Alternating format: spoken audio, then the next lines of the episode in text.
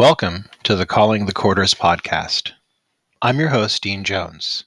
This is season two, episode nine. Today I'm speaking with Prudence Priest, who is a high priestess of Amaranth Energies since 1971, and she is a prominent figure in the pagan community. With over five decades of experience, she's held various leadership roles within organizations like Freya's Folk, the American Vinland Association, and the Covenant of the Goddess. A champion for heathen and feminist causes, Prudence actively advocates for inclusivity and social justice within paganism. Her dedication extends beyond activism as she also translates sacred texts and creates artistic expressions through watercolor painting.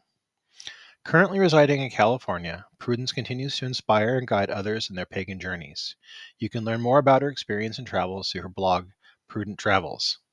I'm now going to take you to my conversation with Prudence Priest. Welcome to the Calling the Quarters podcast. I'm your host, Dean Jones. Today, I have the pleasure to be speaking with activist, priestess, blogger, artist, and more, Prudence Priest. Prudence, thank you for being on the podcast. You're welcome. Happy to be here. Now, for the people that don't know you, can you talk a little bit about your childhood and what sparked your interest in paganism ultimately? Well, uh, the easiest answer to that is I had psychic abilities when I was young.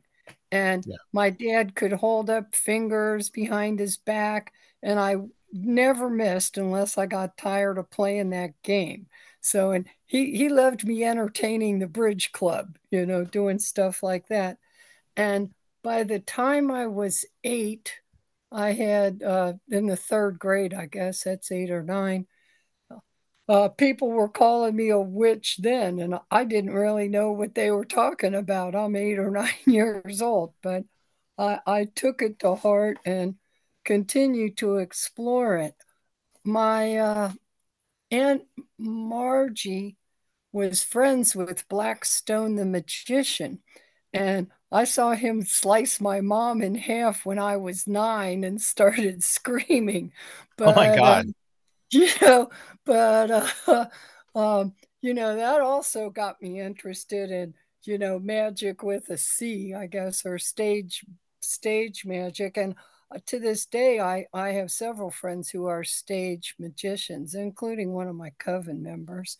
But another thing, my other friend, uh, my best friend when I was little, we had lots of ivy growing in our backyards, and a lot of it was poison ivy. And we used to sit in our various backyards together and talk to the fairies.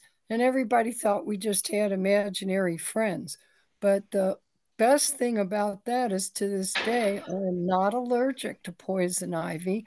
I remember having one of my other friends over because they wanted to see the fairies. And I said, Well, you got to sit under this oak tree by all the ivy. And he broke out in you know to his eyes in uh, poison ivy so he didn't do that again. And i also um, to a certain extent it's hereditary. My maternal grandmother is a transylvanian gypsy and on my father's side i'm prussian. So that's part of my lithuanian heritage. Have you been able to go back to transylvania at all Yes, I went once, uh, but I could not locate my uh, relatives. And it's in Romania. And even when I went, it didn't dawn on me that they were named after Rome, but there were statues of Romulus and Remus all over town and uh, statues to King Carol. And um, I did go up to Transylvania. I was trying to, re, you know, do some genealogy research, but I was only in Bucharest for a week or in the country for a week, and I just couldn't find anybody to follow through. One of my cousins supposedly has some information, but she can't find it. We know how that goes. But I, I'm still working on it. It's on my to-do list. Were there any specific people or experiences in your life that shaped your spiritual path when you were young?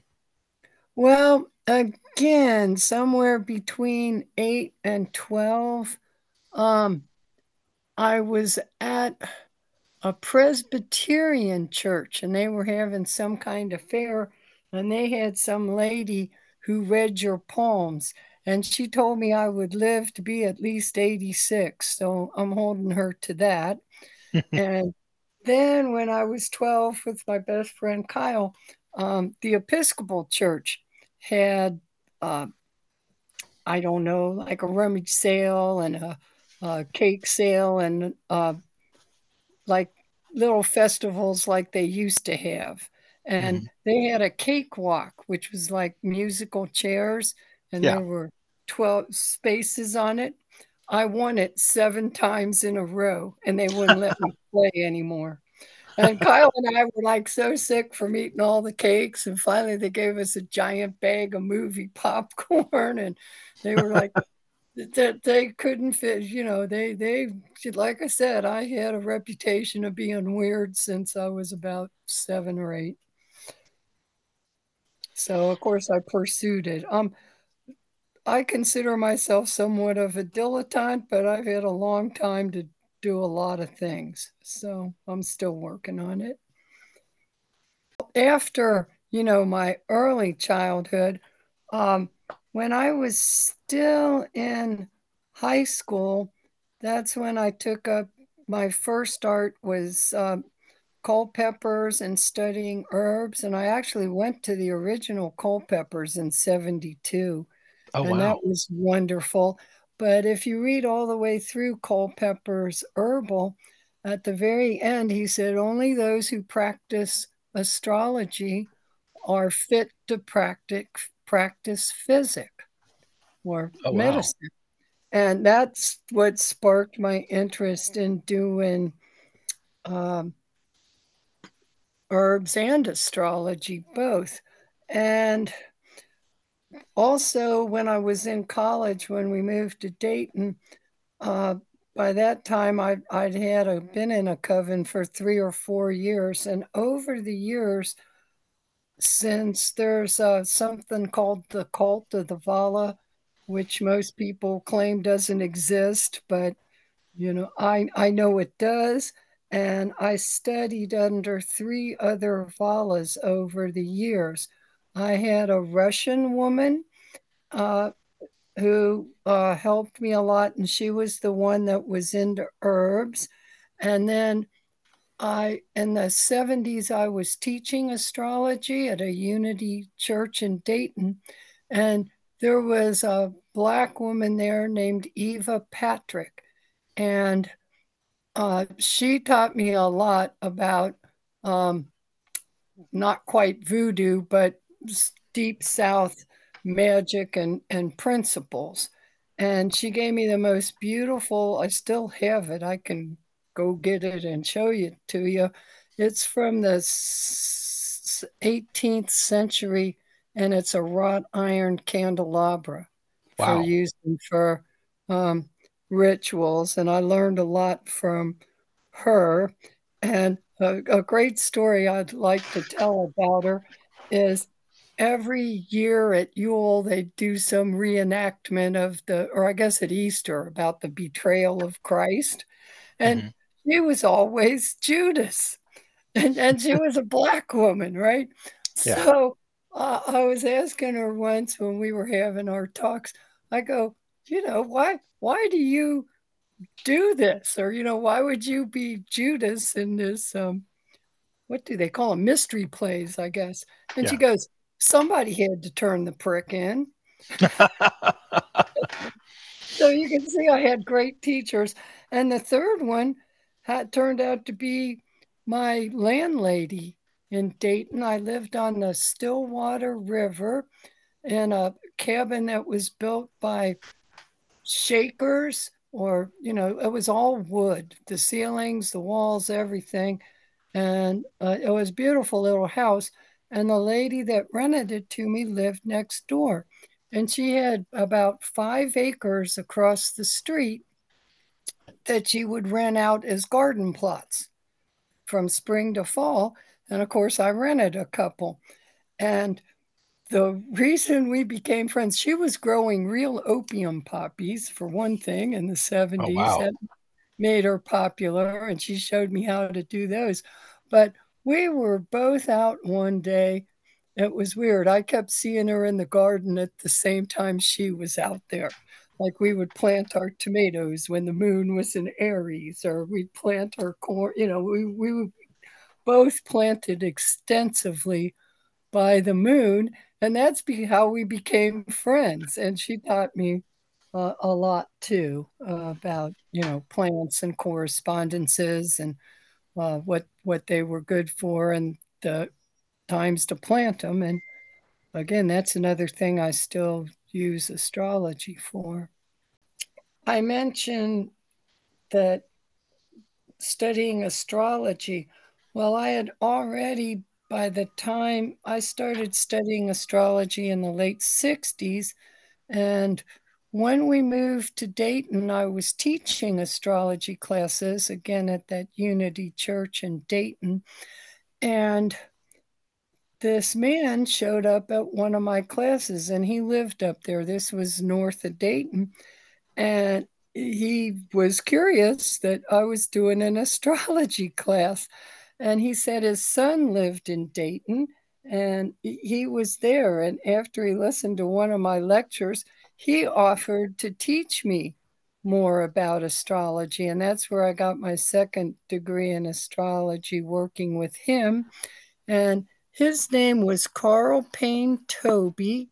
And he had, um, he used to have a half page Sunday newspaper column in the 60s and 70s in national newspapers. I actually could get his column in the Dayton Daily News. I'm trying to show you the book. And the only book he ever wrote was The Astrology of Inner Space, but I still use it. And the reason I had a copy to show you is because I ordered it for one of our uh, new Coven sisters. Oh, nice. Now, how did you end up leading Amaranth Energies? What challenges and rewards came from being a high priestess of that group? Oh boy. Um, well, I have to go back to high school. uh, in around 67, 68, we were taking an after school Greek class. And the professor was fabulous. The sad news is he got busted at the Greyhound bus station for soliciting uh, men back when that was really illegal. And we protested a lot, but you know, he's we still didn't have him teaching us anymore. But he had us read Edith Hamilton's book on Greek mythology and the first page, the introduction says, Nobody worships the Greek gods anymore. And Anna and I looked at each other and said, Why not? And we started our first coven based on uh, the teachings of Pythagoras. And we had plenty of resource material, especially from the original Greek. And we called our coven Idioplastos, which is Greek for the power of thought. Well, after I graduated, my family moved to Dayton, Ohio. And of course, um, you know, we went off to college and all that. So in 1971, uh, around uh, Valentine's Day, we started uh, with two or three of my friends who were also interested in magic, I, I started Amaranth Energies. And at the time, I had had, I don't know if you remember these, but there used to be head shops in the 70s. And we sold water beds and astrology books and incense. Yeah. And I always had coffee and tea in the front and chairs to sit in. And that's how I met a lot of people who late, later became um, interested in the coven, and a lot of them became members. And then in 1978, we actually came out of the broom closet and did a summer solstice that was written up in the newspaper and uh, you know published with us in our robes in my backyard you know doing a summer solstice ritual and so we we were out then and then more people started asking about us and i think i hived off at least two other um, covens just from in dayton because we were getting pretty big. Um, and that's how i or that's how i ended up leaving amaranth energies and challenges and rewards. Well, it's always a challenge doing anything. Getting up to go to work in the morning's a challenge. True. But our coven is very part of the Pythagorean tradition is it has five degrees. And the first degree is called auscultantes, which literally means listener. So it was more like we didn't take anybody in, even for a first degree, well, which would be the auscultantes. Uh, we we would accept them. The ritual for that was basically a paganing or a dedication to the old gods, and from that point on, uh, you had to learn how and what we were doing but we didn't want any of the auscultantes had no right to tell any of us what to do because they're new and they don't know anything. Um, and you know, once they are no longer a, a, a first degree, well, then they can have all the input we want. And the coven is basically uh, what I consider the best form of government. It's a benevolent dictatorship. Yeah. And uh, we started that in 71, and uh, in 2021, we had our 50th anniversary, and we have four generations of uh, witches in our coven. And we have never had anybody leave after they got their second degree. I had one woman once, you know how some of the newbies like to go around and collect badges? Yeah. She kept she kept asking, Well, when am I going to get initiated and get my second degree? And I go, I won't mention her name. Anyway, I told her, Every time you ask, it's going to be another year and a day. And she could not stop asking. And oh, finally, oh no. She, oh yeah. And finally she gave back her necklace and said, I can't do this. And you know, we're still friends actually, but uh, you know, being in our coven was not for her. Although, like I said, we take a lot of um, uh, beginners, and Pythagoras did the same thing. And one of the things I really like about Pythagoras is he actually would teach women, which was not common. And his wife was uh, reported as being the first vegetarian. Oh, wow. And, uh, Greek tradition. And we also honor Michaela, who was the mother of the twins, and she's the one who was first credited with drawing down the moon. And we oh, still oh, wow. do it the way she did it. But those are hard things to find. But again, I've had 50 years to look them up. So, and uh, oh, an early form of my uh, activism, I guess. I went to the same high school that Jerry Rubin did. And oh, wow. That, and that um, Rod Serling went to. That's the other famous alumna. And um, Marty Balin from the Jefferson Airplane. And of course, since I was in high school in the 60s, we were active with that. But I remember in our either my junior or senior year, we all got there. I had a group even then of, you know, people that, you know, we all hung out together. They were part of the outer circle of my coven. There were about 20 of us. And we showed up at the school at dawn. Raz climbed the ma- cl- climbed the flagpole and put up a crown with the ribbons, and we danced the maypole at dawn and then we all ran off to go have coffee and donuts somewhere. And we came back to school at, you know, I guess eight in the morning. And yeah. teachers and students were standing out there just staring at the maypole, wondering what the hell happened.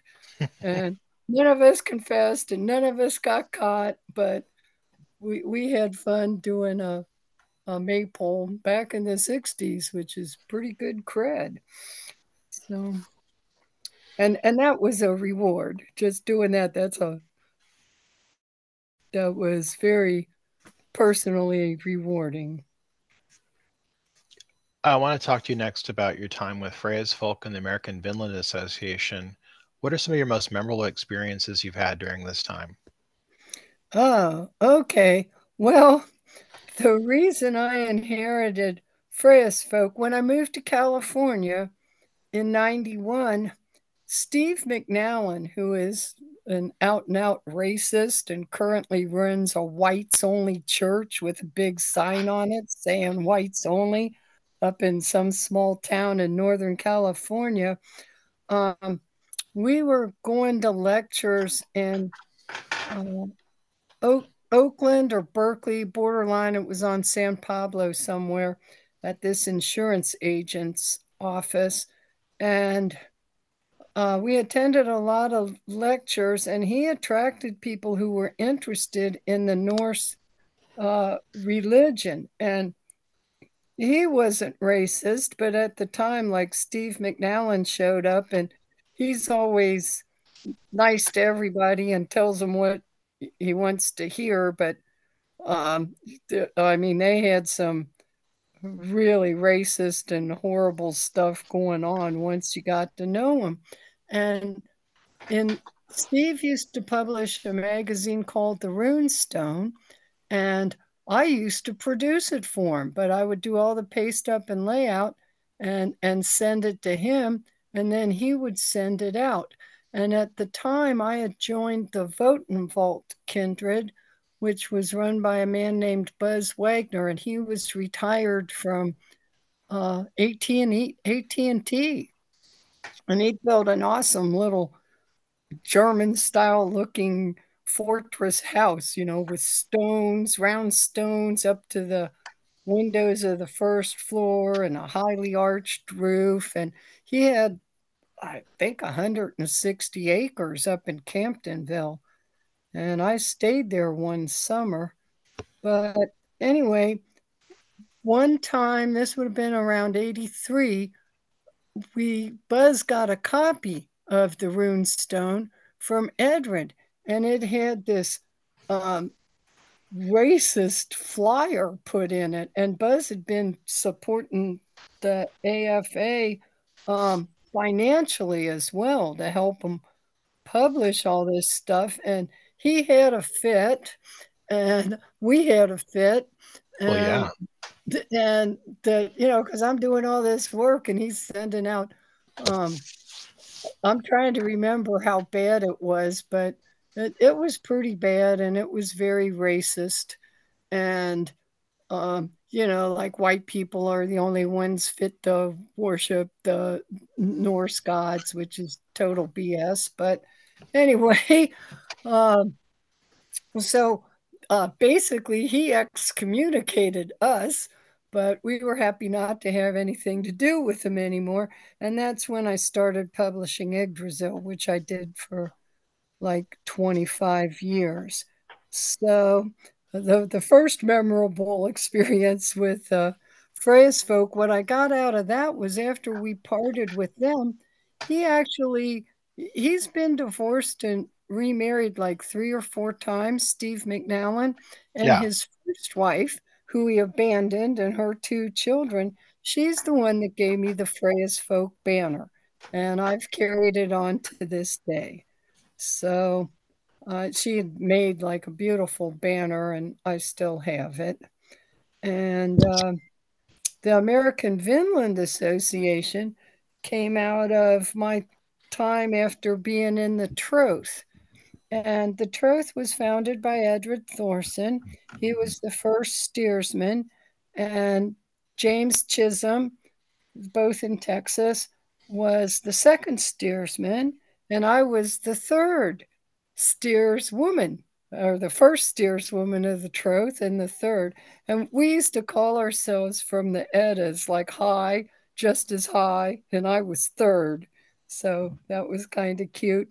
And I started at after uh well we we started they showed up at an Ostara we did out by the ocean at Rodeo Lagoon or some one of those beaches near Rodeo Lagoon. And they all came out from Texas and Jim handed me a mailbox full of, you know, the subscribers or the members and there were only 40 people. This was in the 90s who were members of the Troth at that time. And, and although meanwhile Edred had written several books about it, and so had uh, James Chisholm. Anyway, when they turned it over to me, they all cheered me. Uh, every uh, big name heathen was there, including Freya Aswynn and you know people from out of the country. The guy from Fire and Ice in England and somebody from Sweden. There were just all kinds of people there. And um, I took over, and in three years, I took them from 40 people or 40 members to 400. And of course, in any organization, that's when the politics start. Okay. And um, my, my own board of directors, there was a lot of backbiting and backfighting. Um, but anyway, one of my best friends, they they brought things to a vote to oust me as steerswoman. And my friend Andy Biggers in Canada, he said, Prudence, I'm going to vote to uh, throw you out too because you have no I, you have no business dealing with these jerks. And I'm like, okay, I agree. So then C.L. Hankins, who passed last year, he set yeah. up the American Vinland Association and incorporated it in everything. And uh, CL and Gambling and, you know, half my board of directors quit with me too, including Andy, who had, was, you know, the deciding vote. But anyway, they, they all left and they all joined the AVA. Now, the AVA just kind of died out on on its own, but we did do for about five or ten years. We did train a lot of elders and started a lot of uh, Hofs and kindreds all over the country and even in some foreign countries. And I had this wonderful test I used to give to the elders and this guy had one of the best pagan names ever. He was from Louisiana and he called himself Goot Rhyme Bambi Breeches. Isn't that a great pagan name? and he yeah. had just the best test. And I just, you know, that's what I sent out to people and, uh, you know, worked with them if they went for elder training. So I, I'm responsible for a lot of kindreds. Uh, what else did we call them? Hofs was, uh, you know, if you had a temple or a place to work, and um, just uh, kindreds and, and all different kinds of groups, as well as trained a lot of priests and priestesses, or at least set them on the path. And uh, yeah, that was uh, again under the rewards. Um, and the most memorable experiences were doing uh, Ravenwood for 25 years, which was always a good time up on top of Mount Tam.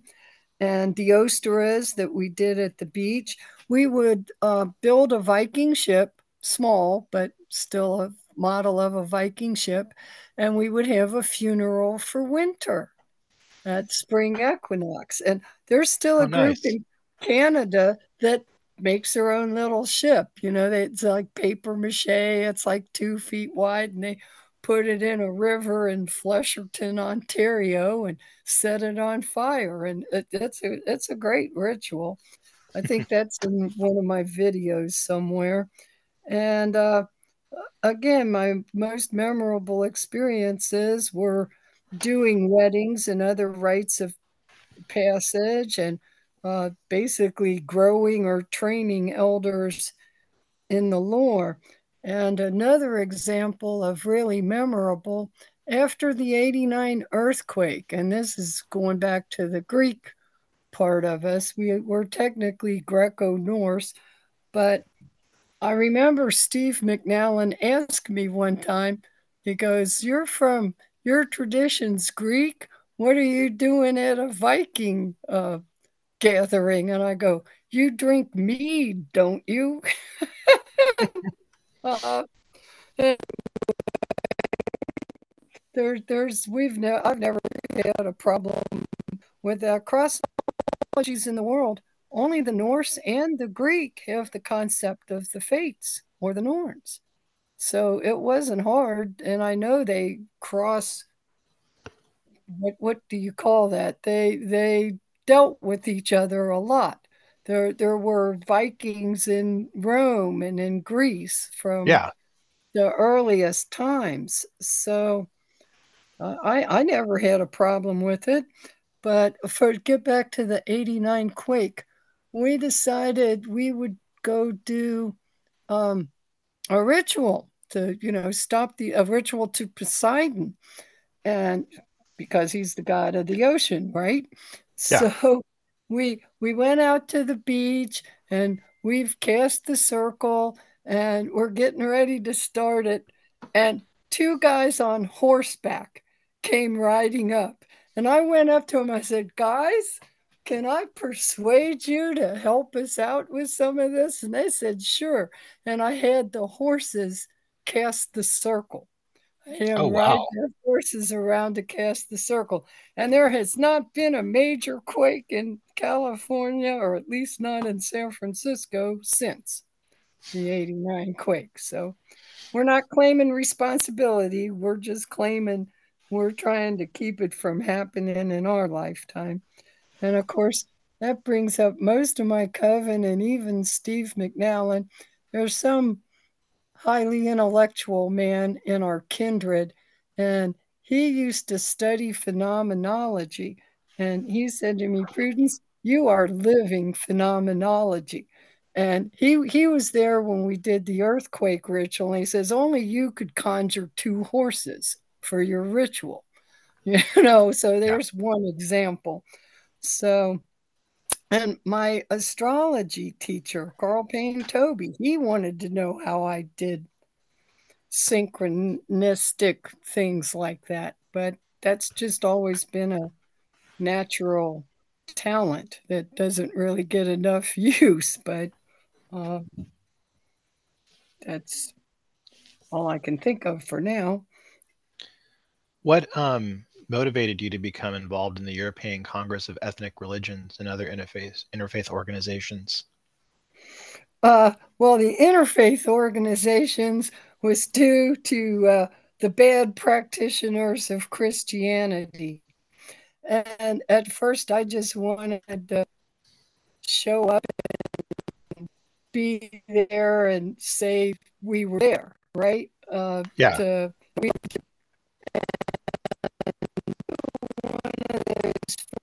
first interfaith meetings out at the Presidio, and we did several interfaith rituals out there. And from this ties into the European Congress of Religions because most American witches, you know, they wear a nine foot cord, right? Right. But what do they do with it? See? Yeah, good question. Good question. Well, I know what you do with it, and I learned it in Lithuania. And I have a, a Lithuanian cord that it takes them uh, uh, 30 days or the space of a moon from uh, new to full and back again. And it's uh, they're hand woven. They only make one a month. Um, I bought one years ago for 100 euros, and now they're 400 euros. And that's, of course, if you can find them. I bought mine from the Ethnographic Museum. But it's nine feet long, and we pass it around the circle hand to hand. And Victoria Slind-Flor, she loved that. You know, I, have oh yeah that to a bunch of people, and uh, for all those that never knew what to do with your cord, I have something you can use your cord for. and uh, that also ties in to get to the European Congress of Ethnic Religions. I never thought I would be able to go to the Baltic states because when I grew up, they were under the Iron Curtain. And my uncle Bill Sally had stamps from the war of both all three of the Baltic states, uh, Estonia, Latvia, and Lithuania.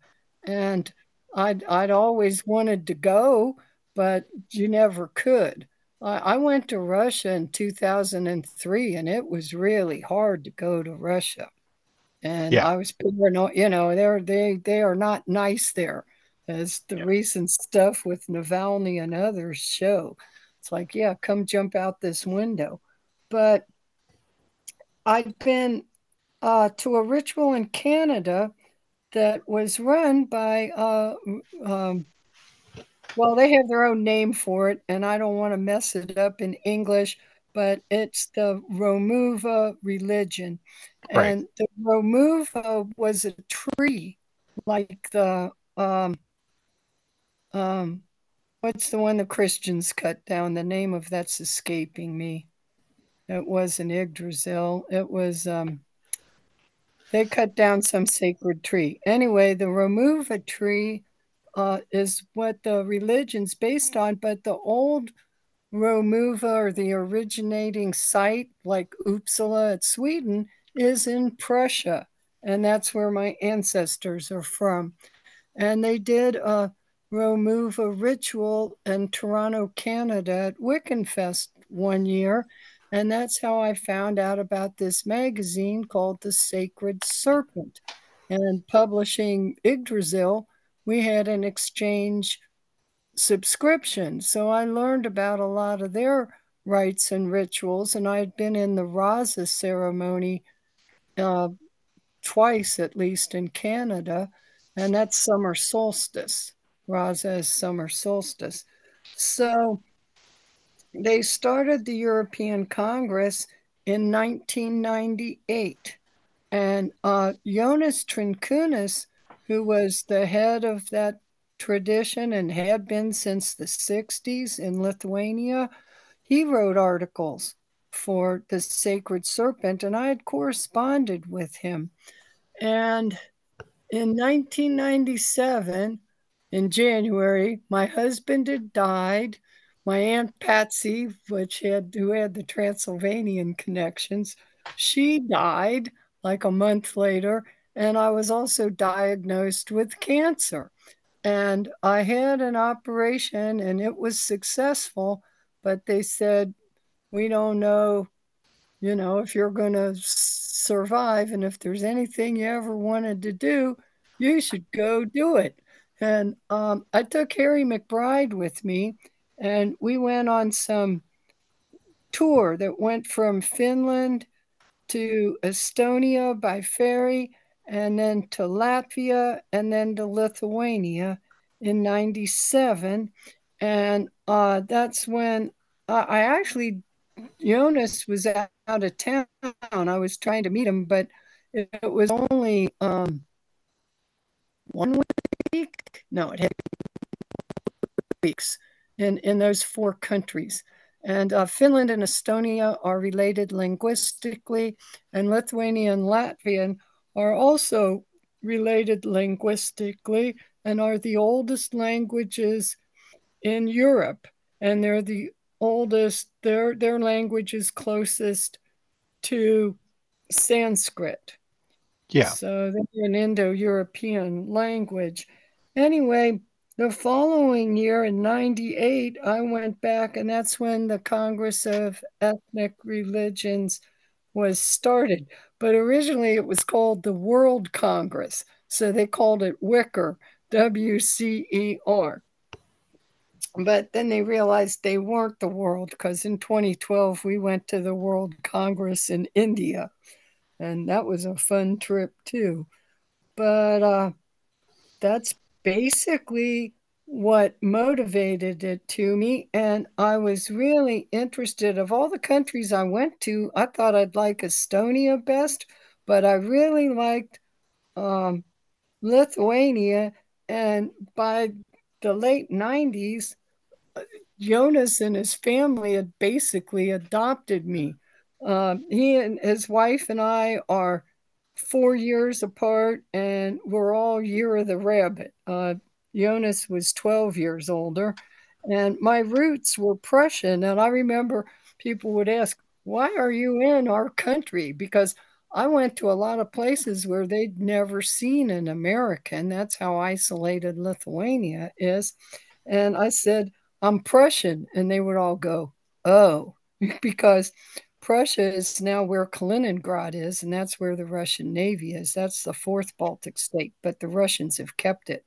And that's another reason uh, why Poland and Lithuania are so freaked over uh, uh, the Russians because they're figuring they're going to come right through like the border of those countries straight to Kaliningrad. And Kaliningrad is uh, being blo- blockaded by the uh, Lithuanians, and it's easy to do because the Curonian Spit's only one to five kilometers wide, and there's only one road. So the, the Russians can't go by land to get to uh, Belarus or Ukraine, which are both right next to Lithuania and Poland. Anyway, and uh, when I went on the bad practitioners of Christianity, besides the current ones, uh, the last pagan emperor of Europe was Lithuanian, and his name was Gediminas, and he had a dream interpreter, and he used to do raza at this wonderful place we all go to still, and um, what is the name of that place? Oh, it's escaping me, but I've been there four or five times, and I just went like years ago, but they celebrate there. And it's a teeny tiny town of like 200 people, but it has four huge churches because it's such a pagan place.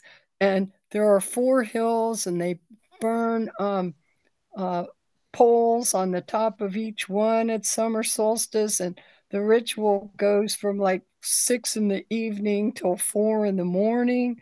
It's nonstop, and there's thousands and thousands, like like like a, a, a music festival. There's 20, 30, up to 50,000 people there just for summer solstice. And Jonas's group uh, leads the, the parade uh, every year. And they also do divination by flowers. And it, it reminds me of uh, passage. I don't know if you've ever read any. Uh, is it Gerald Gardner? Uh, no, I think it's Stuart Fer- Farrar's uh, book on the um, something about uh, the covens were all gathered on the hillside for some ritual, probably summer solstice or May Day. Yeah. Everybody was gathered in their own little circles and you know, having uh, every everything was all nice and hunky dory, and there was this long involved ritual, and he could have been writing about uh, what happens at Raza at Kernava, which is one of the oldest towns, and it was at Kernava where there are four, like I said, hill mounds, and uh, above uh, a river that flows through the land there, and uh, when Gediminas spent the night there for summer solstice, and this was in the 1400s, he had a dream of an iron wolf. And his capital is the only Baltic capital that's inland. And he had his dream interpreter, and I've been to his dream interpreter's house. It's a really cool place. And they do uh, Vraza there at his place in Vilnius. Uh, in the summer as opposed to the uh, main spot.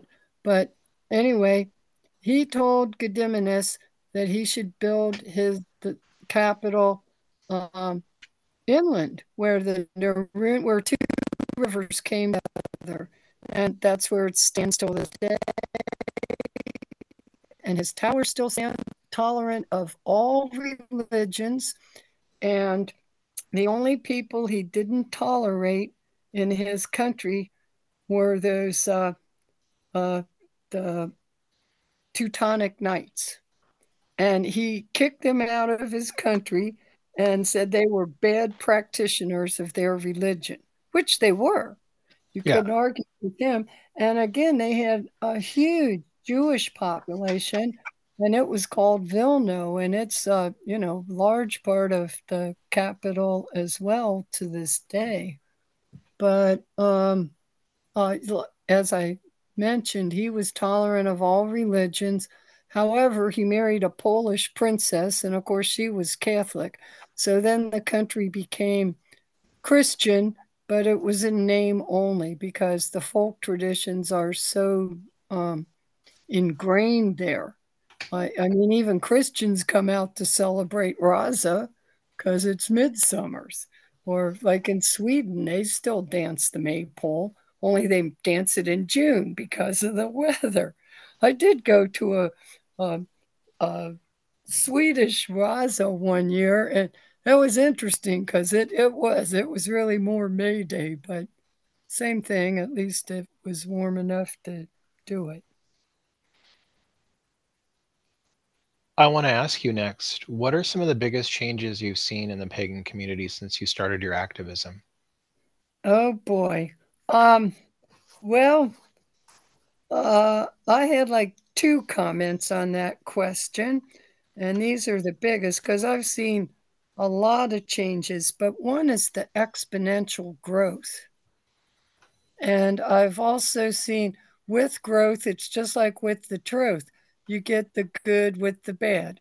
You get the people that want to take advantage of people and their interests in the occult or magic or even heathenry. And uh, and then you get the people that want to promote it.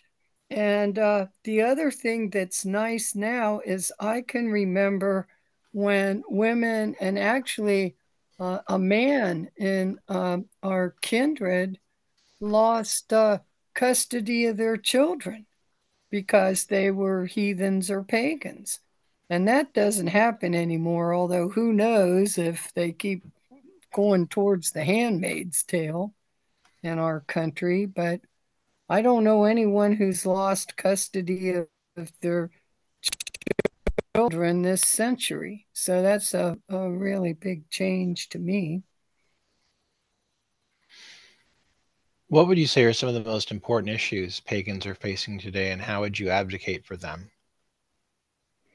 Okay. Well, I have a couple answers to that. And I actually was on a panel at Starwood last year, and that's the exact question they asked. But basically, the thing any advocate for paganism can do is to facilitate growth of kindreds, covens, pagan tribes, whatever, and uh, to support or broadcast or use social media to support new temples and groves and even the pagan libraries that are starting.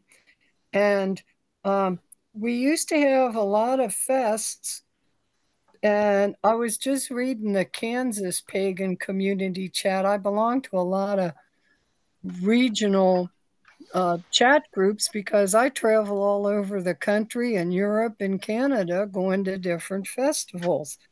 Uh, as since especially since I'm an ambassadress for Romuva. Anyway, um, there used to be Kansas used to have the largest pagan festival in the country and it's gone. And again, that's the problem with too much growth too fast is um, people get involved in various feuds, witch wars, psychic wars, etc., etc. But we do need more well organized and well run uh, festivals, and especially the pagan prides. Those have become really popular. And I would recommend that anybody brand new attend a, a local pagan pride because that's where you'll meet people that might help you on your path. I wanted to um, ask you next um, what can listeners, regardless of their experience level, get involved in pagan activism? What can they do to get involved? Okay, well, I have two stories on that too. And one comes under the memorable experience uh, reward. This is a great story. And I actually just talked to Owen before you called, or uh, before I started this interview about half an hour ago. Anyway, uh, again, attending a pagan pride is probably the easiest, or going to an occult bookstore or herbal place, or like in Seattle, there's a place that sells gargoyles and pentacles and other statuary and stuff. And they usually have a bulletin board, and you can usually ask. And some groups are open and some aren't, but I have seen people advertising, and usually the owners of the shops, if they think you're cool, they'll give you a, a recommendation. But to the activism point, many years ago, they bus loaded like four or five buses of Christians into San Francisco for Halloween. And this was when Halloween and the Castro with the Sisters of Perpetual indulgence were still happening. And Halloween's always been a big deal in San Francisco. And they were down at the center, the, the old Fillmore Center at Civic Center, right across the street from City Hall.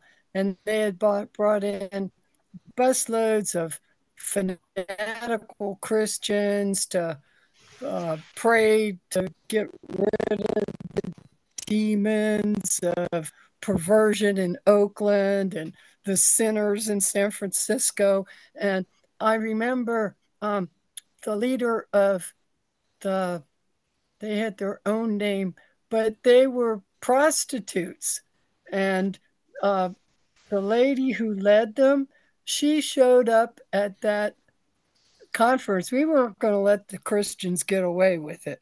And right. she was wearing a snake and was stark naked and was telling people, come back to the goddess, you know, give up nice. your the worship of the, you know, an alien prophet. Come back to the gods of your goddesses of your ancestors. And meanwhile, they had police barricades and my kindred and coven we're all down there screaming at the Christians as they're marching in bring back the lions, bring back the lions. I called, I, I, was talking to Edred quite a lot at the time. This would have been the early 90s.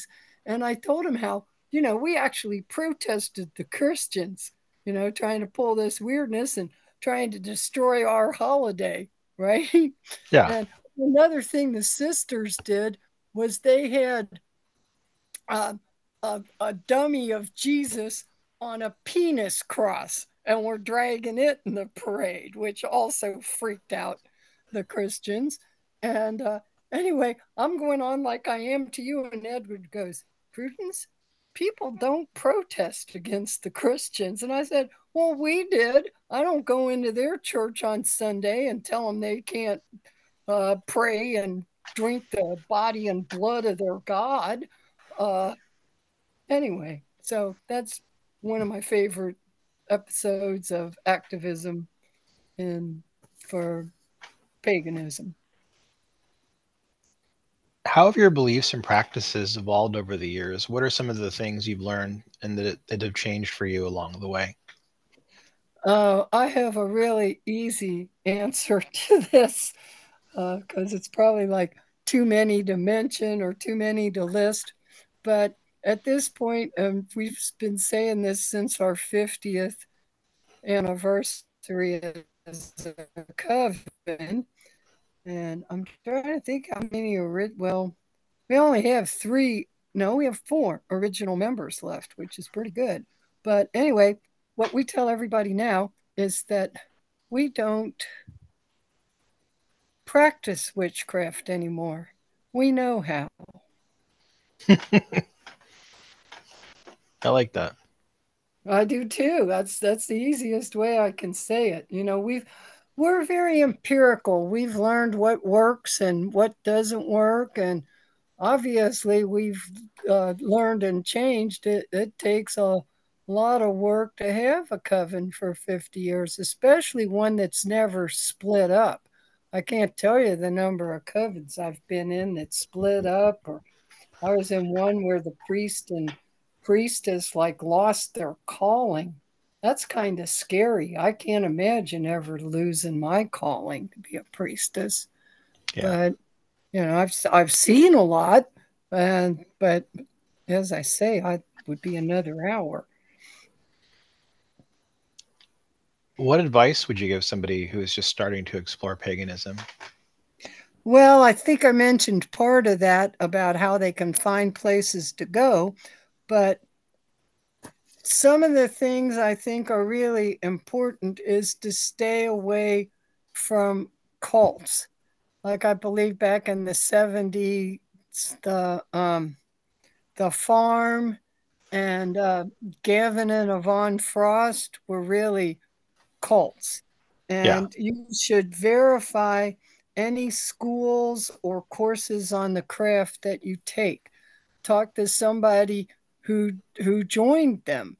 And if they won't give you, a lot of times they'll claim, well, we can't tell you who our members or students were because we'd be violating their confidentiality. They say something like that, go, well, you know, don't have anything to do with them. And um, a lot of groups uh, or um, I don't know, like uh, colleges. There are several colleges of witchcraft and stuff. I recommend Cherry Hill Seminary. Oh yeah, Cherry Hill's uh, wonderful. Probably a little more, you know, advanced, I guess. Although that you could probably find some group to join or practice with, but in general, and it's fine for people to charge for classes and stuff for that. But a basic question to ask is if they charge for initiations because no no coven should charge for an initiation. That's yeah. my personal view. And if they do, they're suspect. Yeah. They may be fine, but you know, I, I think they're suspect. Now, I know personally, I've been able to, I've been privileged to be able to see into some of your library. Um, are there any books that um, are your favorites or that you recommend to people? Oh, all the time. Uh, and especially to newcomers. Oh, and I left one off my Norse list instead of writing it down. The best introduction for anyone in the Norse tradition are to read the Elder Eddas and the sagas. The Poetic Edda is only for people that want to learn how to write Norse poetry but the Elder Edda is like the heathen Bible. It's the best way to describe that. And I recommend any book by Hilda Ellis Davidson. And she wrote a beginner's intro to uh, Norse mythology. And uh, I recommend all of Edred Thorsson's books. But if you're interested in the runes, the most important one to read in that series is called Rune Lore. And for beginners and for people who think they know it all, uh, there was a couple called, their last name is Daulaire, and that's D apostrophe capital A U L A I R E.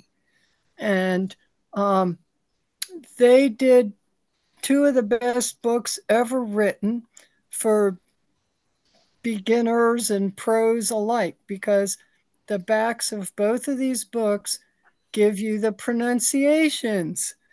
You know, if you're if if you're calling a god and you're mispronouncing their name, they're not likely to listen to you, are they? No. So I uh like I said, that's empiricism. But um they did a book called Greek Gods and Goddesses, which is wonderful. And they did, and the illustrations are lovely. They're like children's watercolors, but they're just enchanting. And the other one uh, for the Norse is Norse gods and giants. And those were their two mythologies. And they published quite extensively in the 60s and 70s. And all of their books are still in print, at least the two I mentioned. Oh, yeah, we have them in the library where I work. And then, oh, exactly. Have you read one of them? They're just yeah. Actually, I know. I I love them. Uh, I actually have both of those. Exactly. And I give them to my God goddess children, you know, for presents yeah. to read and stuff. Because they're very easy to find and they're not very expensive even now. And then that's for, you know, beginners or people just trying to find their way. But favorite books from my library, one is a French author, Du Chaillu, and I don't know if you'll ever be able to find a copy, but he wrote a two volume set on the Viking Age, which is full of really useful information. And uh, I also liked for the Greek side, I like the uh, Homeric hymns. And um, if you want, you can read Ovid and some of the other uh, Greek philosophers, but the Homeric hymns are, are really good. And there's some guy out now, I don't know how to pronounce his name, but I met him in Tennessee in 2015. He put out a Pythagorean tarot with, oh, wow. uh, and I saw it at the time. I wish I'd bought it. They're going for $150 now. And the book is pretty pricey too. But the book is very good for, you know, going into Greek mythology. But he just recently put out uh, a book on Greek tradition, which I, I haven't finished, but it's it's very interesting.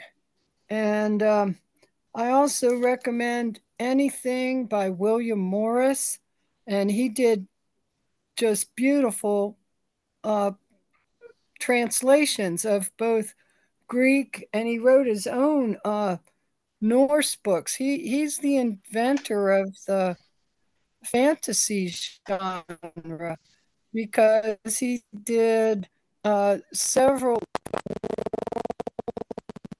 Send that's a two or three volume set, but they're all full of just great, you know, how the Vikings should have been stuff.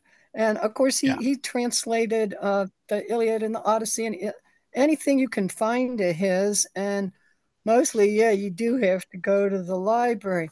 Now, as for um, really good fiction, um, well, um, I would say Harry Harrison. He did a trilogy on the Vikings that I've always loved, and any any of Poul Anderson wrote mostly uh, science fiction stuff, but he did a lot of uh, books on a Viking theme. I'm trying to remember one, but uh, I'm always looking for books by him that are uh, about the old gods and the Vikings. And again, he was Swedish, so he would know. He said I was one of the only people that ever pronounced his name correctly. And uh, I knew his wife too, but they're long gone. And then again, Fritz Leiber Jr. Uh, wrote um, the Fafhrd and Grey Mouser series, and that was basically based on Thor and Loki. And I know that because he was in our coven. And uh, he was so happy when he joined us. He, one of his first, well, two of his books, um, Conj- the, the Conjure Darkness, and he wrote one about well, it was made into a bunch of movies. Like one was called I Married a Witch. Yeah. And um, Oh, Gather Darkness. That's the other one that's set in San Francisco on the tour. And it said the witches were gathering up there. And we used to celebrate when I lived in San Francisco. We went up on the tour all the time. And Ed lived on the on the bottom of the tour and had a hot tub in his That's when I was in the Raven. We, you know, we had a good time. And again, one of my most memorable experiences with him. I loved it when he wrote our coven up in Locus magazine. And I run into science fiction people all the time. They go, Fritz wasn't a witch. I go, yes, he was. And he was an elder in our coven. So then I just give them a copy of that article, which I have somewhere. I love and his writing. Is that um, enough books? Oh, yeah. I'm rereading The Wanderer now. And the first page or something said something about runic runic carving stones or something and i was like oh man because when he i it's so odd how i met fritz i actually managed his apartment building and we would do pest control every month and he was all the way up on the sixth floor and i went in there with the pest control guy because i was letting him into every apartment. And I walk in, and the wall was just covered with uh, Hugo's and the Edgar Allan Poe and um, all all these science fiction awards, and he even had a gun that was called the Gray Mauser, and he had nine statues of the Norse gods that he had commissioned Dale Eisenbacher to do. And I'm like, I got to get to know this guy. so, uh, so we did, and we became fast friends, and we initiated him, no problem. And uh, he just said he'd been looking for, uh, you know, real witches since the 30s, you know. Well, yeah, and I made him when he was going to some convention um, somewhere like Chicago or New York or something. I made him a traveling charm, and he almost burst into tears. He says, uh, somebody finally gave me a hand. That's what he called charms. I yeah. don't know if you ever read that book, but it was made into a movie three times, and you can still see I Married a Witch on TV. It's all about the college professor who has the witch. That had Veronica trying to help him out, you know, but he. I I think so. I think yeah. so. Could have been. And anyway, I can show these to you. Um, let's see. When Fritz joined our coven, he gave me his statue of Freya. Uh, and he had two Freyas. One is Mistress of Love, and of course, I've got the one of her as Mistress of Magic in her falcon cloak, wearing her necklace and uh, these are really tiny. They're only about six inches high, but the detail's exquisite. Trying to see if, oh, there you go. You can see nice. her pretty well. She's very nice. And uh, I'm just showing these to you. I don't care if they're in the interview or not. And after Fritz died in the 90s, his son gave me Fritz's statue of his favorite Norse deity, and that was Heimdall. Oh, yeah. Uh, there's some debate that you know Heimdall or Thor is uh, Fafhrd, and I think he's kind of a cross in between because um, um, this guy Heimdall he basically guards the Rainbow Bridge, and a lot of Capricorns in my coven uh, have Heimdall as their you know personal deity. And uh, let's see. Oh, there's his horn on the back. I'll just turn him around for you a little. That's really amazing work. Uh, I know, I know. And they're all signed. The other seven are in the museum in Houston. So, uh, you know, stuff gets scattered all over the place. But I got all of these out for you for the interview because I thought it might be uh, live. But now we can go back to we're almost done with your questions. Yeah, and I was going to ask you next about your mm-hmm. degree in astrology and how it influences your life. Oh, well, again, it it's influenced me almost since I could read. My dad taught me how to read, and he was an unrepentant heathen. That's what his mother called him. anyway, he taught me to read the funny papers. And, uh, you know, because they're great. Some cartoons have no words. And I remember reading Prince Valiant, or, you know, he'd read them to me, but then I'd try to read them too. So he actually taught me, my dad taught me how to read. But they also had the astrology column in the Cincinnati Enquirer. And it said uh, I was born on summer solstice. I was born on June 21st. And half the astrology books say you're a Gemini if you're born on the 21st, and the other half say you're a Cancer, right? So, yeah. even in high school, I had to find out. And of course, that's when I started studying by mail with the Rosicrucians in Oceanside. And I, I use astrology for everything, even doing this interview today. The moon's in Libra, and as Fritz would say, it's a waning gibbous moon. So um, I I use it. Uh, it's a must for proper right planning. And now that Pluto, which takes 13 to 32 years to pass through a sign, has passed out a Capricorn, which has been really hard on the world, shall we say. Uh, yeah. It's going into Aquarius, and it's probably the true precursor to the age of Aquarius. Uh, it's going to go retrograde later this year, a little back into Capricorn, but after that, uh, we're all hoping the wood dragon's going to straighten out a lot of the world's um, problems. I also I wanted to mention to give one there is an astrology day planner and planetary calendar. I'm reading the cover. It's a uniquely intuitive system with astrology forecasts designed for beginners and experts and calculated for Pacific time and they are celebrating their 75th anniversary. And I wish I'd found them 50 years ago. But Jim Maynard was great. But this does uh, new and full moon astrological diagram for each month. It gives forecasts. It, it has everything. And they'll even send you emails. You can get an online version I'm trying to find their ah www.planetarycalendar all one word.com. Highly, highly recommended. I'm so happy I found them. I want to ask you next um, what do you think some of the misconceptions people have about paganism are?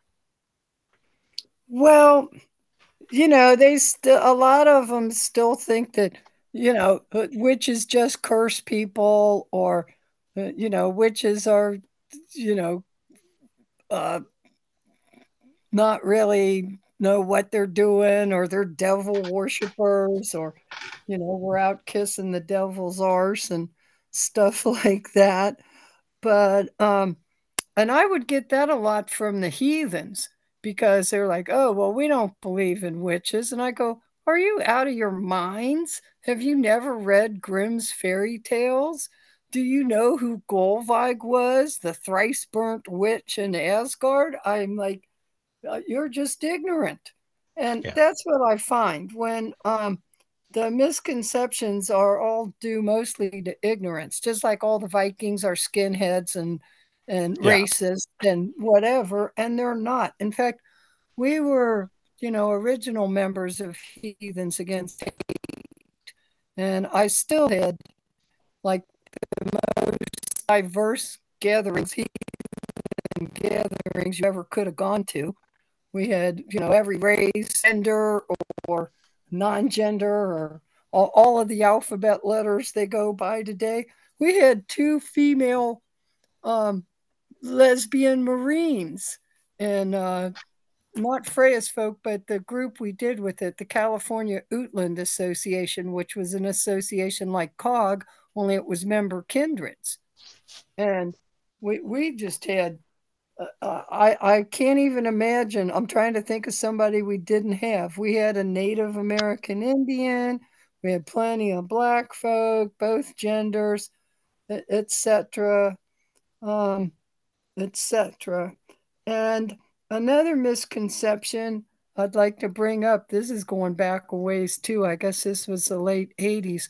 There was a pagan witch meet of some sort in in Sacramento at the county fairgrounds, and that's where Oberon brought the unicorn, and it, it, was supposed to be tons of people, and of course they were having all kinds of fights. And I remember asking Allison, "Should I still go?" She said, "Yeah, go and have a good time." So I did go, and uh,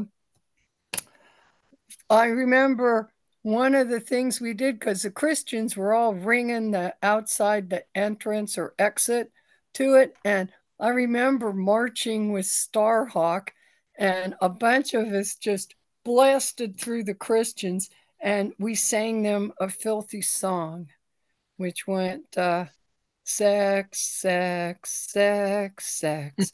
People, we are made from sex. Stick your fingers in each other. Yum, yum, yum. And they started fleeing. There were like three or four verses. They just couldn't handle it. But that was one of the most, that was one way to address them and one of the most fun things I ever did, speaking of being an activist and a feminist. What What do you think, looking back to um, you know the time that you spent in in the you know pagan in the, in the different pagan crafts. I'll I'll edit this part out. I'm sorry. I'm kind of babbling. I'm going to start again. Back. What are you most proud of if you're a pagan and an activist? Oh well, that's a almost a, a long story, but I've really enjoyed almost all of my interactions and and going to festivals all over the country and the world even to india one year that was amazing. Um, i would say in terms of what i'm really proud of i was really proud i think i mentioned earlier when fritz wrote us up in locus magazine because it validated him and validated us, I felt, and made a statement to those who, uh, again, like your previous question, probably had a lot of misconceptions and denials. But uh, when I joined uh, Romuva and the ECER in 99, something I'm very, very proud of is that uh, we turned my pigsty, goat shed, whatever, into the first new pagan temple in Europe. And when I bought the property in Romuva village, I put all those eight pieces of property together. And instead of having to rent a site to have a festival, they have a pagan summer camp there every year in uh, August for um, um, Zemyna, the earth goddess. That's her holiday in August. And anyway, um, I loved donating my property. I watched it being redone. I've made two stained glass windows for it. And some guys from Countess, the next village over, they came and put the uh, cross beam dragon poles up on the side of the temple. And we have three carved figures, like you read in the sagas. Uh, well, basically, they're to uh, um, Thor and Odin and um, uh, Freya or Frigga. Uh, we, we actually have a Lord and Lady carving, to be exact. And in the middle pole is an ancestor pillar and it shows it has various uh, animals, kind of like an Indian totem pole.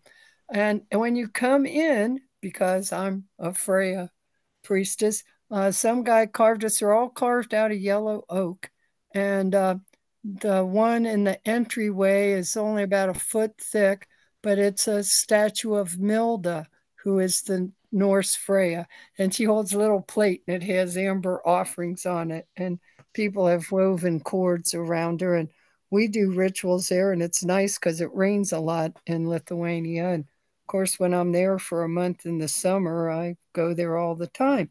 So I'm very proud that I made them a village and uh, you know we built our own temple and we have two uh, saunas or pirtises on site that's the lithuanian word for it so it's a, a real village now and it's a not only does it have a heathen temple it's a heathen village.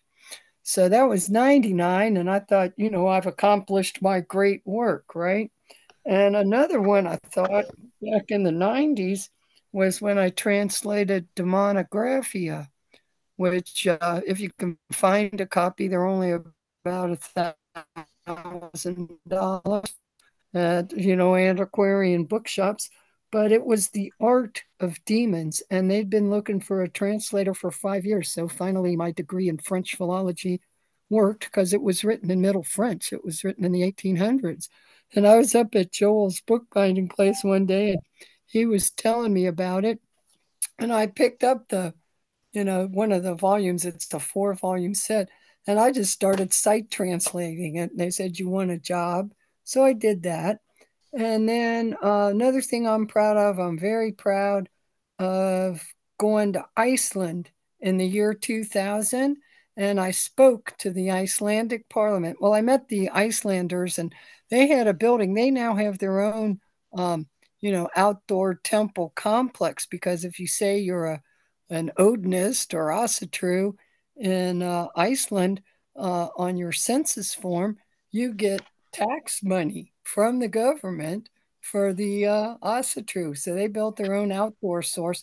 They had an indoor meeting place, meeting hall, and that's where I met the second Allsherjargothi in 2000 and he set it up. You know how in Berkeley the crazies show up and they want to give out free pomegranates on Sunday, or you know, some whatever yeah. people show up and say silly things about, but they, they're serious to them. Anyway, I went before the Icelandic Parliament in Ostara 2000 and demanded that Jesus Christ be put on trial for oath breaking.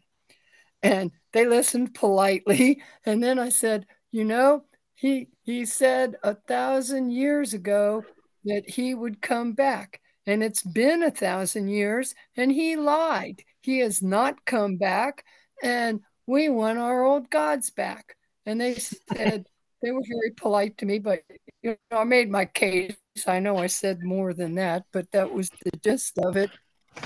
And the, the Icelandic Kindred was looking at me like they couldn't believe I would say such a thing to Parliament, but I did, and I'm very proud of it. And they said they'd take it under advisement, but it may well have helped the Icelanders to get their new temple built, which they did, um, you know, it, like the year after that, I think.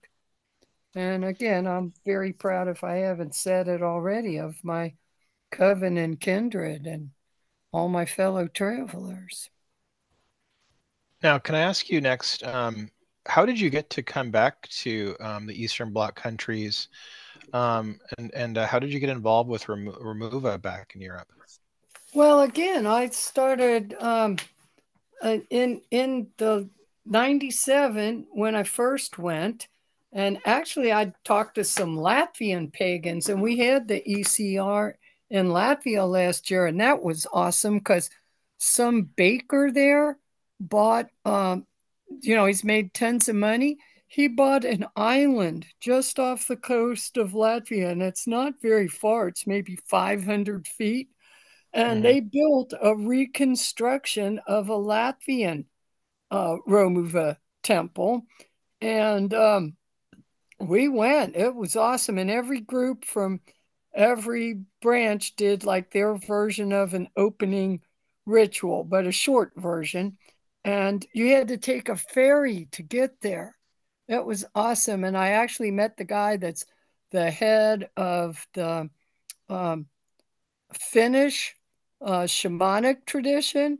You know, those those people don't talk to well, they they again I met all the the real heathens in Europe last year, although I've known a lot of them for years, but that's the first time someone from Finland showed up. And that's also evidence of the just exponential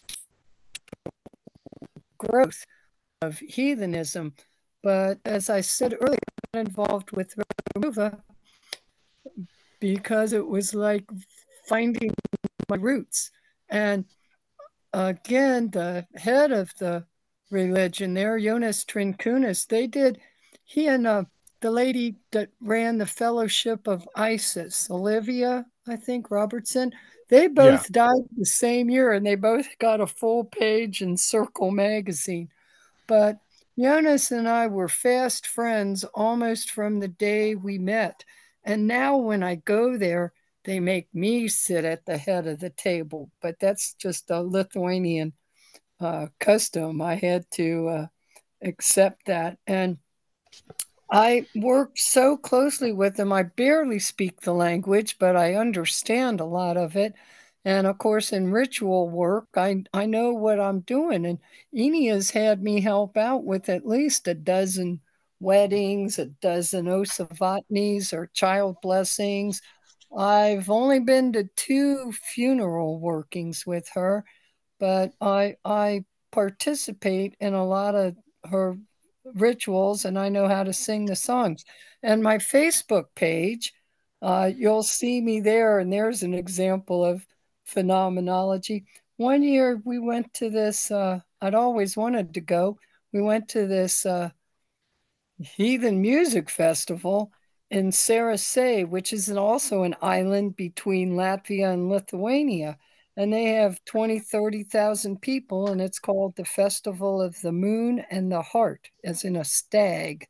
And um, uh, Enia called uh, when I was up, well, we were driving up there. We went up the day before, and she called and she said her daughter was sick and could I lead the ritual? And I'm like, uh, uh, uh, okay. And that's my picture on Facebook, Gabia, the goddess of the fire. But that was just amazing. There were 2,000 people at that ritual, and I had um, 12 drummers, nine bagpipers, and at least 12 or 20 singers from Kūlgrinda. So all I had to do really was go through the motions and, you know, hail the goddesses and the gods, you know, hail Perkunas. Okay, everybody, you know, sing the song. And uh, um, I, I just, uh, I was astonished I could do it. And after that, they made me an elder in the Romuva tradition. So, um, and I never thought I'd get to be one. They call their council of elders the Rotas, R O T A S, and that means the circle or the wheel. Well, it's literally the wheel, but the wheel is a circle.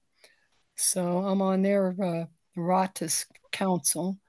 And anyway, I don't know. Jonas and I corresponded. I helped him edit um, his book on Baltic gods and goddesses when he translated it into English. Um, and it, it's literally the religion of my ancestors.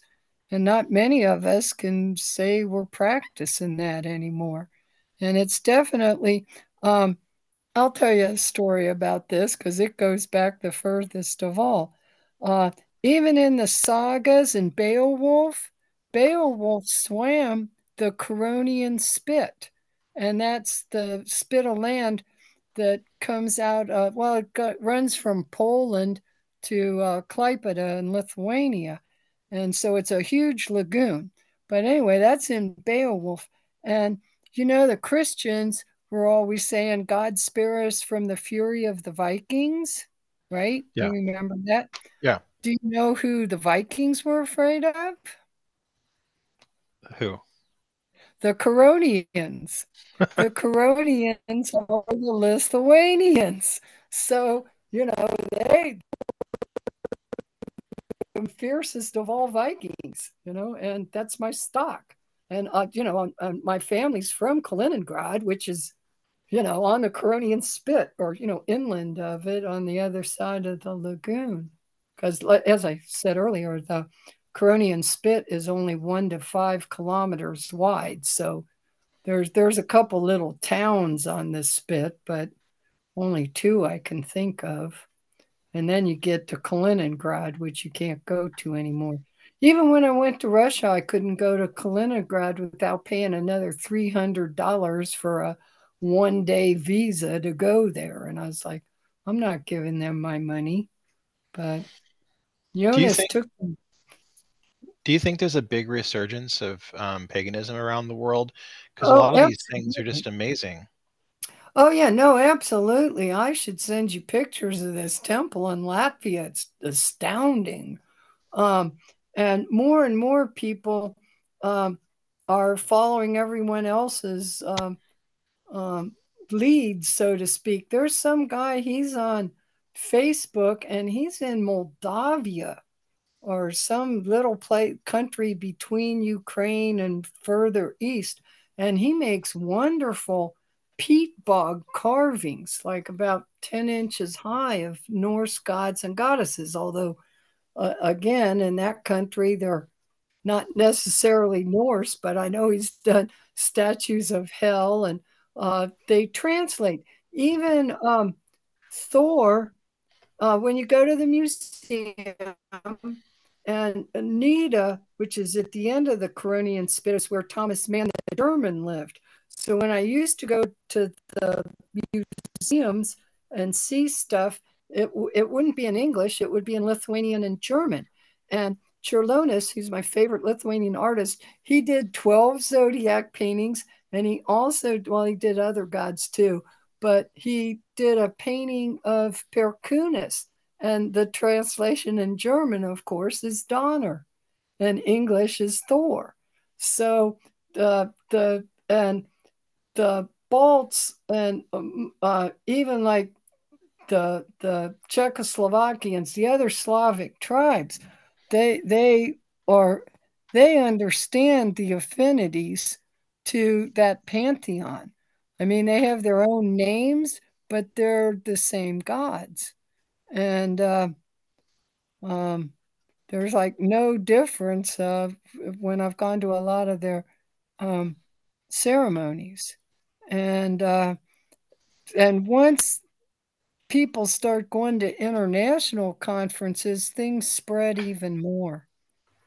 I I even know a Swiss kindred and you wouldn't think the Swiss, you know, they're so Calvinistic. When I went to visit Wolfie's, like, uh, Calvin's rolling over in his grave with you there. I was there for their Halloween in full witch gear. It was fun.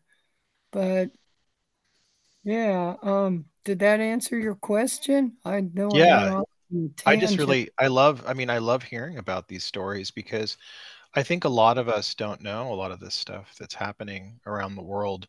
You know, we're very American centric and we think about ourselves. And it's nice to hear that other cultures are having a resurgence of paganism. Oh yeah. And again, that's that's part of now that's one of the big challenges because uh, Americans think they invented paganism. You know, we do, yeah, yeah, absolutely. You, you know, and the Europeans don't like that especially when I've been to Vilnius University, which was founded in 1479, and I've yeah. been to their French philology department. But the outer thing of one building is all um, astrological planets and stuff from yeah. the 15th century. Europe is so far, you know, like behind us and ahead of us. And um, and again, the thing that really preserved a lot of stuff, I've talked about this in several of my lectures, paganism was preserved under communism because that period from you know the depression till now or you know this uh, when when they got free that they, they weren't allowed to be uh, uh, god worshippers or christians you know that was god you know they were all godless communists and in fact, when I first started going to uh, European, uh, Rush, formerly fresh, Russian states, uh, they were using the churches for concerts and uh, graduations. I went to Vertra's graduation at some church, and now, and again, though, once they got free, the Catholic Church started pouring millions and millions of dollars into re-Christianizing the country. But at this point, yeah. it's too late. And Inija used to be uh, Jonas's wife, and she's now the head of the church. She's like the papess of uh, Romuva.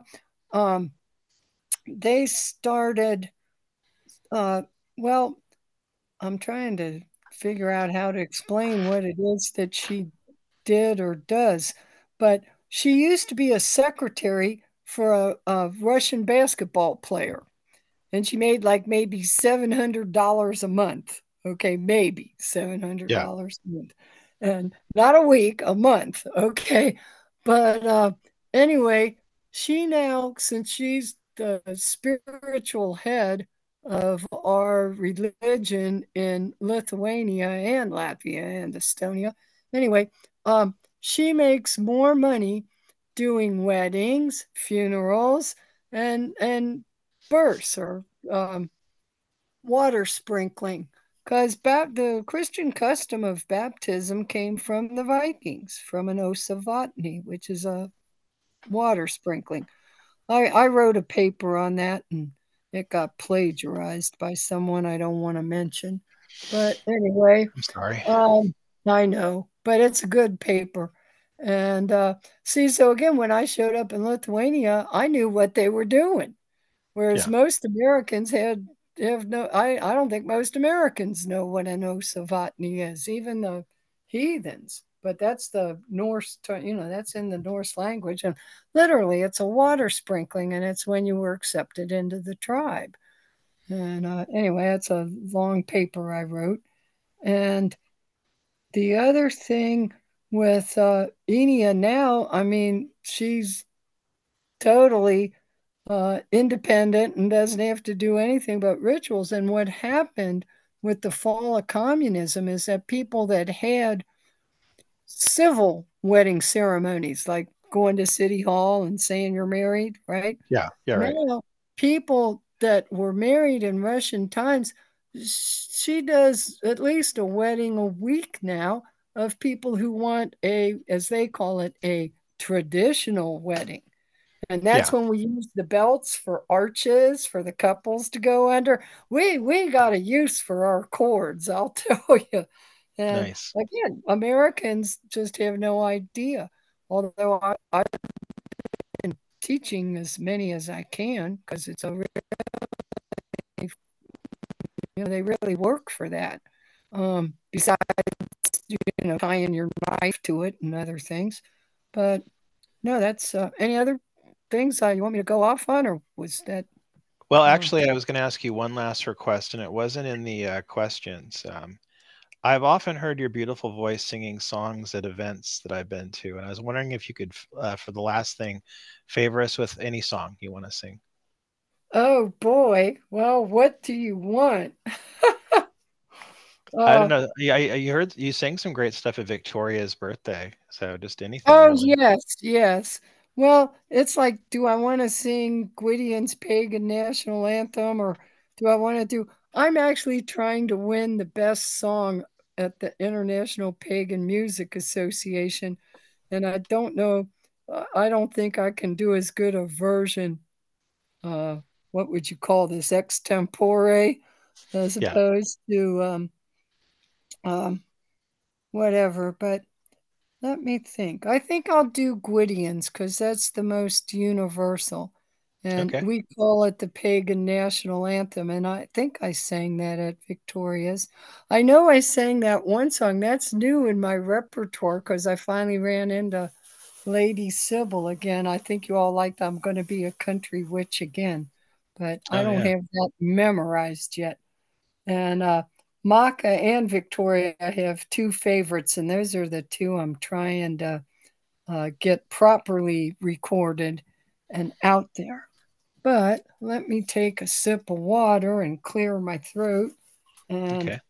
uh, I will take a brief pause while I uh, take a sip and stand up and uh, sing the pagan national anthem, which was written by Gwydion Pendderwen, who's long departed. I, geez, I went to his funeral. That was the early 80s. Anyway, okay, give me a second. Yeah, I'm stiff from sitting too and I don't know if you can still see me, but I'll. I can see you. I got to stand up to sing. Oh, you can see me. Okay. I can see so you, yeah. is that good? Good. Or Yeah, yeah. want better? I, I don't think I want that. Well, whatever. Okay. Excuse me while I cough. Okay. Pasha has trained me. You know, I have this fabulous memory. I know so many songs, and I I don't write them down. We're definitely an oral tradition, but um, I can go more off key than anyone I know. But I've I've gotten much better, and so uh, here is my version or my rendition of "We Won't Wait Any Longer." We have trusted no man's promise, we have kept it just ourselves. We have suffered from the lies in all the books upon your shelves, and our patience and endurance through the burning times and now have given us the strength to keep our vows. We won't wait any longer. We are stronger than before. We won't wait any longer. We are stronger. You have grazed away the heather, you have raised the sacred groves, you have driven native peoples from the places that they loved. Though your greed has been unfounded, you have felt the pangs of shame every time you've trod upon the mother's name. We won't wait any longer. We are stronger than before. We won't wait any longer. We are stronger.